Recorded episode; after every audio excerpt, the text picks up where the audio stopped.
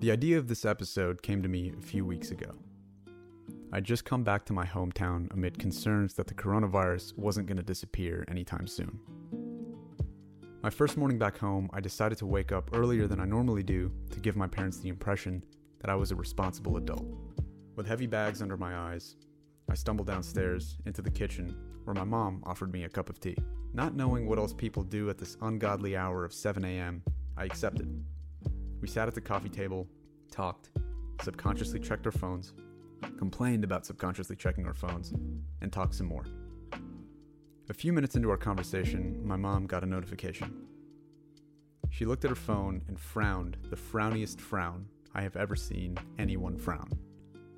I asked her what's up, and she showed me a screen with two WhatsApp messages on it. The first one was a photo of what looked like a COVID 19 testing kit, and the second was text that read, quote, Great news!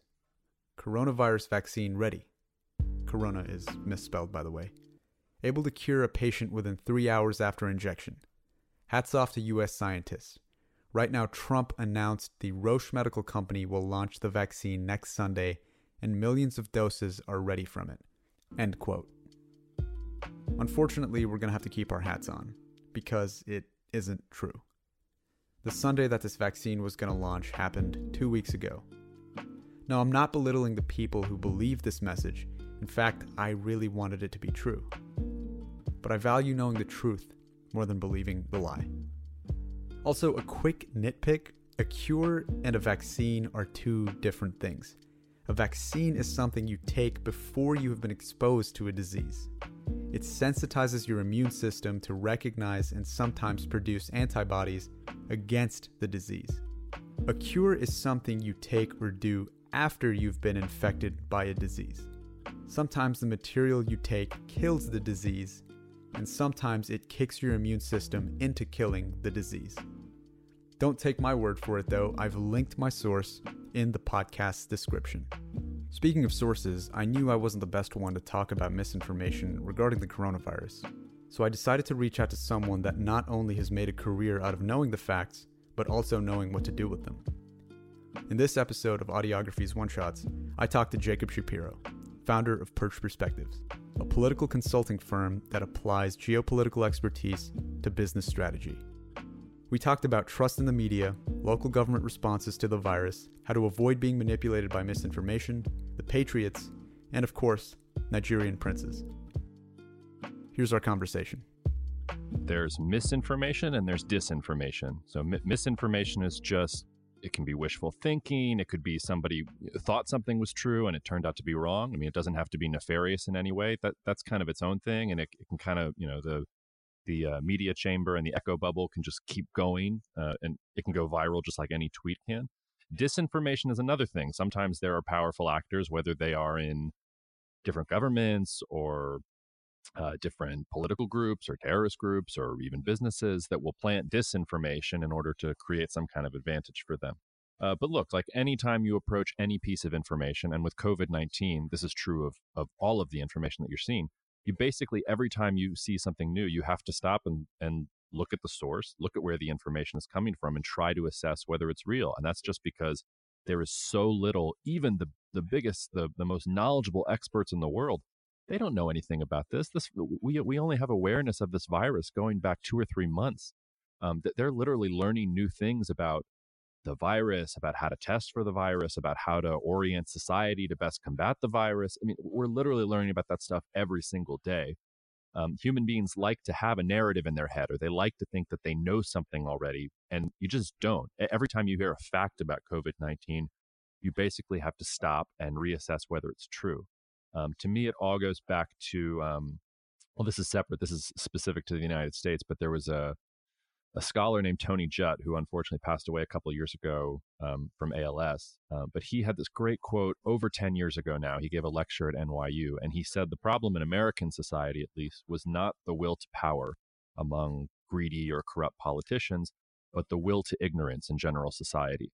Um, and I, I, repeat that quote a lot, and I think it really does say a lot about our political environment, not just in the United States in general, um, there is this need for instant gratification. There is this need to think that you know everything just because you read one article or because you got some message from someone that you thought that you trusted when really it's a Nigerian prince telling you that he has a cure for uh, for for COVID nineteen. So it's just a mindset, and it's a mindset that humans have a difficult time inhabiting, um, and which the way information is passed these days, I guess, exacerbates that that flaw in the human condition. But we also have critical thinking. Since the virus is relatively new and we are just now starting to properly measure how it spreads and who it can affect, how much should we be listening to major media outlets whose messages a lot of times can have an underlying sensationalist tone? That's difficult, especially because media, especially in the United States, but certainly not only in the United States, has become so politicized that it is not about. Uh, I mean, I, I don't want to say it's not about finding the truth. That that's a little bit too harsh, but the truths that that ring home in different demographics or in different political circles are just different. Um, the, the interesting thing is, you know, you can present someone with a fact and you can go ahead and predict how Fox News is going to spin it, how CNN is going to spin it, how MSNBC is going to spin it. It's all very predictable. You know exactly what they're going to do with the information. I think the bigger issue here is is is the broader concept of trust um, and who you can trust and, and where that trust comes from. And I think one of the things that has happened is that there has been a breakdown in trust between normal people and between their governments. Now, I, I don't want to paint with too broad a brushstroke there. I mean, it, that that depends, you know, very much on particular countries.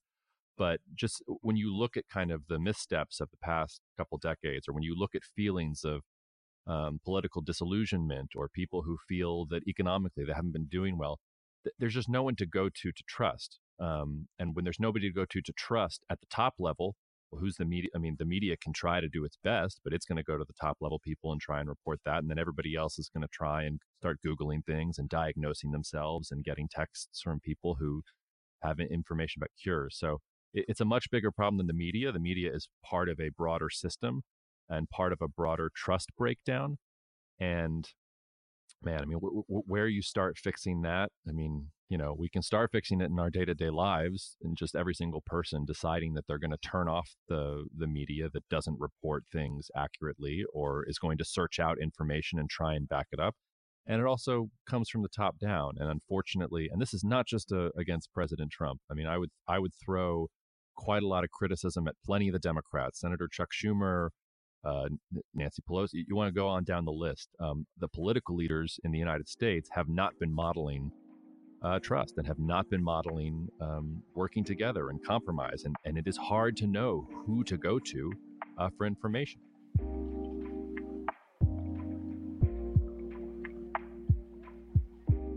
You talk about this breakdown of trust from the top down, and that reminds me of a story I read recently about the New England Patriots lending out one of their jets to the city of Boston so that it could fly to China and bring back face masks, bodysuits, and other medical supplies to help relieve the shortage occurring in hospitals around the city. I wanted to know what you make of cities and more local governments taking matters into their own hands when it comes to responding to COVID 19. That's a great question. Um, you're you're right about the New England Patriots. They sent their uh, it's a it was a great story, in the Wall Street Journal had the had the story, and I recommend people read it because it's just the mechanics of how they had to get the visas and they were waiting in Alaska for approval and they weren't allowed to come out of it's a it's it's almost like a little movie in and of itself.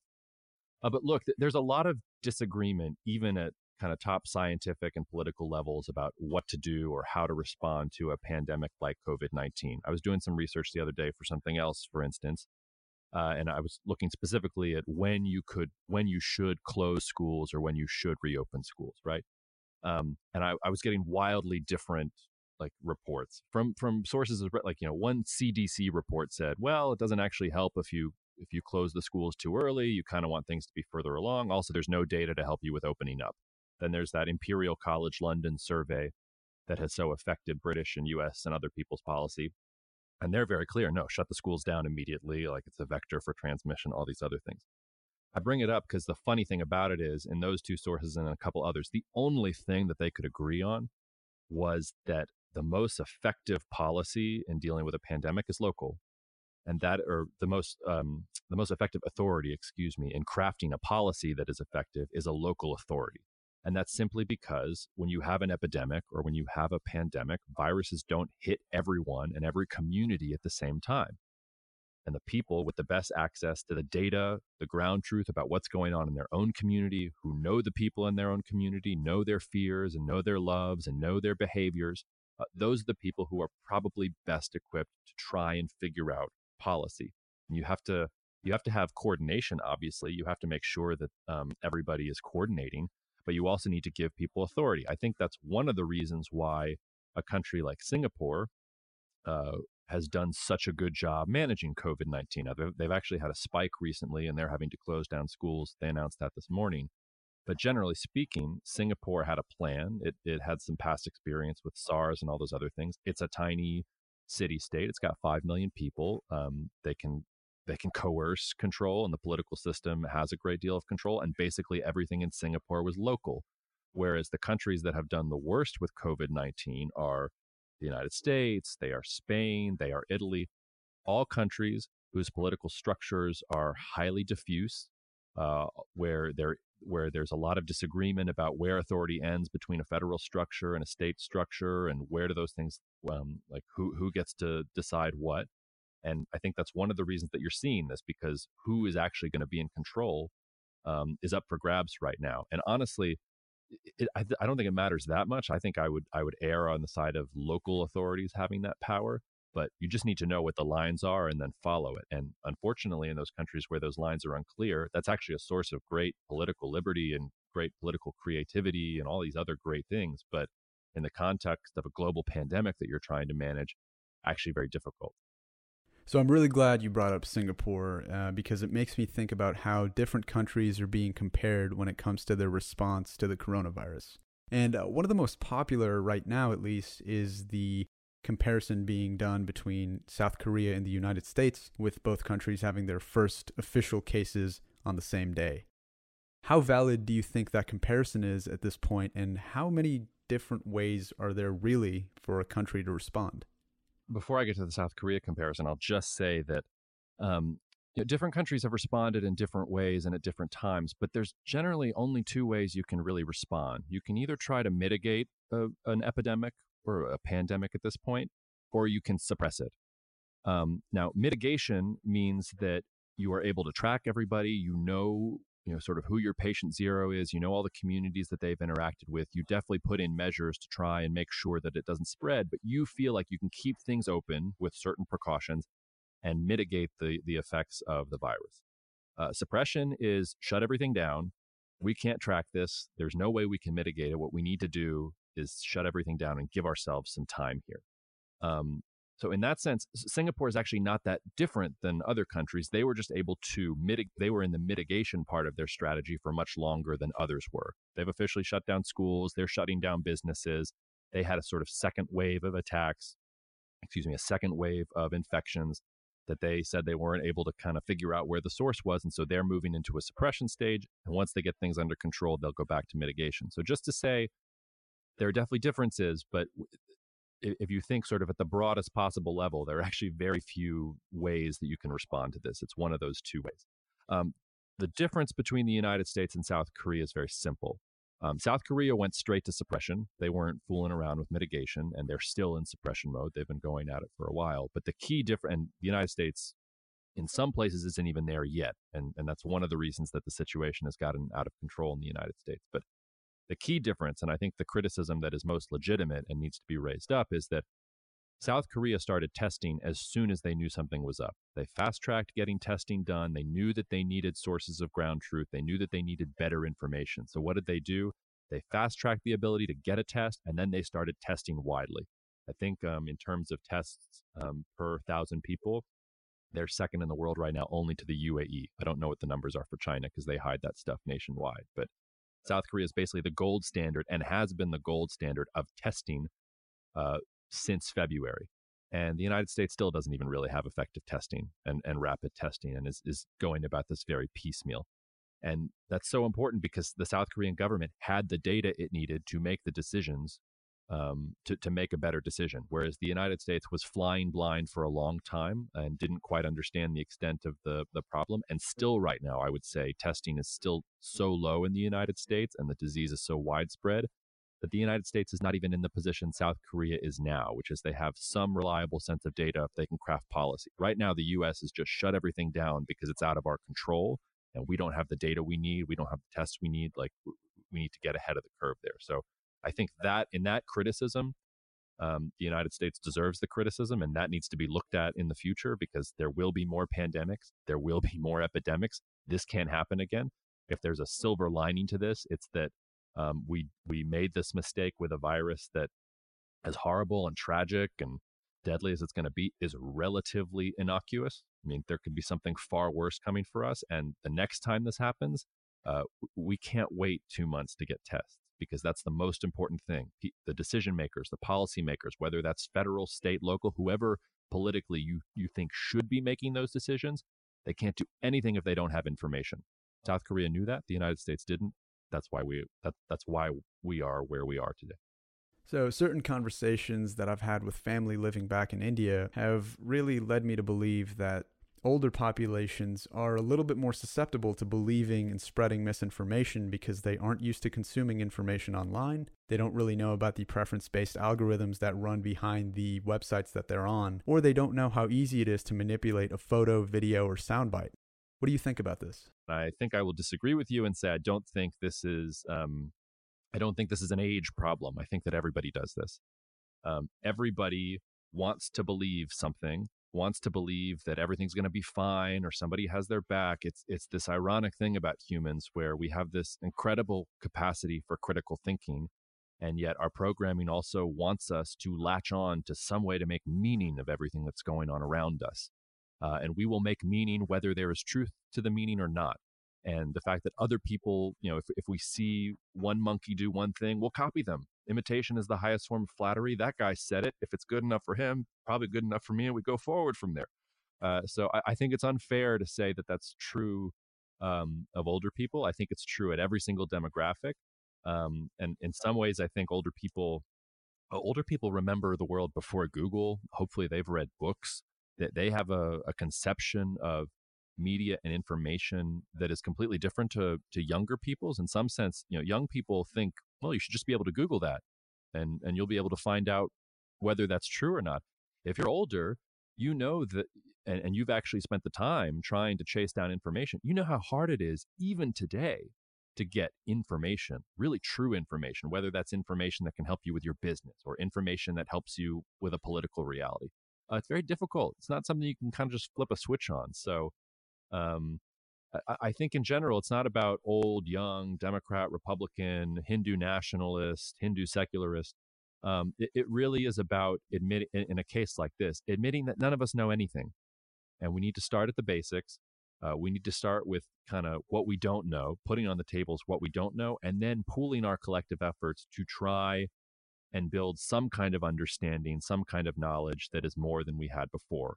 And it's it, it's not a human thing. The, the reason we have religion, the reason we have political ideology, um, all those things are about trying to make sense of information um, and not just make sense from a perspective of truth, because most human beings don't operate on what, uh, on a basis of whether something's true or not. They operate on a basis of whether it feels good, uh, whether it, it calms them from their fears, or whether it gets them to something that they want. Uh, so for, for me, it's about getting away from that kind of language of fears and wants and more into the language of um, abstract, analytical. Hey, like th- th- this is what we know. This is what we don't know. What do you know? What do I know? I'm not going to feel embarrassed if you know something more than me. I'm, you know, uh, th- that kind of level of conversation. And we need that across the board.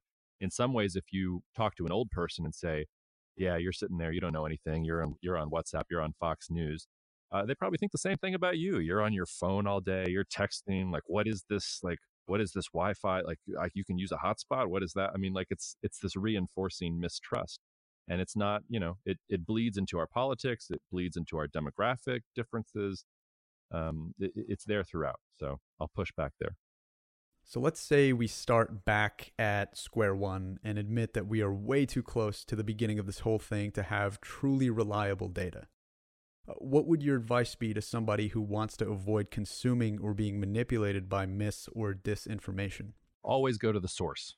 Um, so if, if you read a newspaper article that says, oh, there was this great study that was done and it showed X, Y, and Z, uh, and you really want to know what's going on, don't close out the article or put down the newspaper. Go find the study. Go find the report. Read it for yourself. It's going to be difficult. A lot of times it's going to be written in weird scientific language. Maybe you'll have to avail yourself of Google Translate, or maybe you'll have to call, if it's in a different language, you'll have to call somebody you know who speaks that language and who can get it to you. Uh, but I can't tell you how important it is that the number one thing there is to go to the source. And, and it's, it's amazing how insidious this is. You know, so, um, it doesn't have to be a scientific journal article. Um, let's say that this didn't happen, but stuff like this happens all the time. Let's say the head of the IMF uh, came out today and said, um, well, there's going to be a global decline, 15% GDP. Here's the IMF report. That single statement in that report will create, I don't know, hundreds, thousands of news articles throughout the world. And the number of people who actually go read the IMF report and actually understand, oh, uh, there's five different models here. There's a worst case and a best case and a bunch of middle cases. And all the articles I read were going on the worst case, but there's a lot of stuff here. And it depends how governments react and how this, that, and the other thing happens. Uh, you, you get all the nuance and you also get that it's not a prediction. It's, it's, it's a model, right? I can't tell you how many times that happens just on something like that. Um, so uh, the, the number one rule of gathering information for me read the source, try and figure out what the source's motives are, uh, and then actually read the thing yourself and use your brain. It might be something that you have no experience in. If it, it, we're all dealing with COVID 19, right?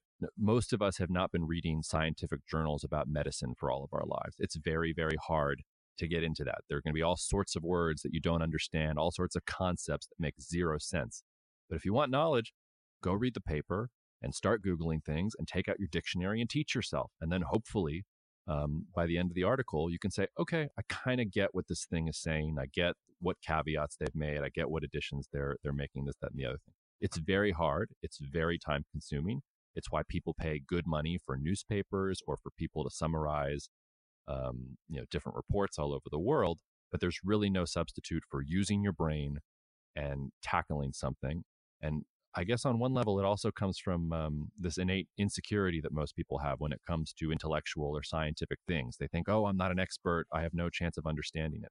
I assure you, you do. There's, there's, there are very few things out there that if a human being sits down and tries to figure them out, that you can't figure out.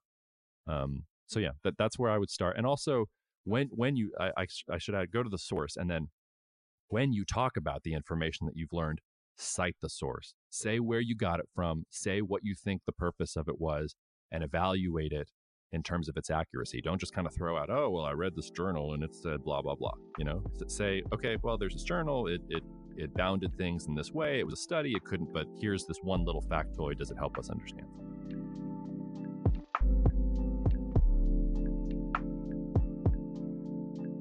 Human beings are smart. The human brain is incredible like just I, I was looking this morning. Uh, Germany is importing some drug from Japan. Uh, that's a, it's a drug that was designed to combat the avian flu, but they're going to try it out in some patients in Germany, see if it helps at all. There's some very kind of sketchy reports in China that maybe it maybe it worked a little bit. Who knows?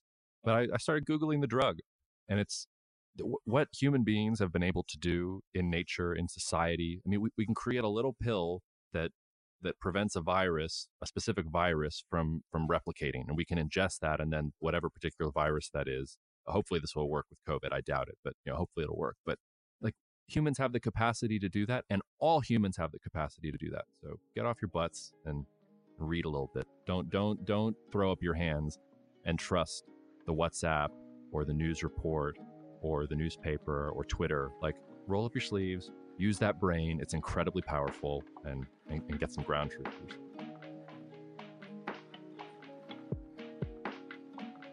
If you liked or didn't like what Jacob had to say, follow him on his socials, linked in the podcast description to let him know. He loves to argue, and I speak from personal experience when I say he's really fun to disagree with. Subscribe to the podcast so you don't miss any new episodes. Also, what's the weirdest coronavirus rumor you've heard so far? Feel free to hit me up on my Twitter, also linked in the description, to let me know. This episode is a product of Audiographies. hosted by me, Denor Sapolia, and edited beautifully by Jacob Smolian. With that being my time, I want to thank each and every one of you for listening. In the words of Jacob Shapiro, always remember to go to and cite the source. Stay safe, stay healthy, and one day, hopefully really soon, I'll see you out there.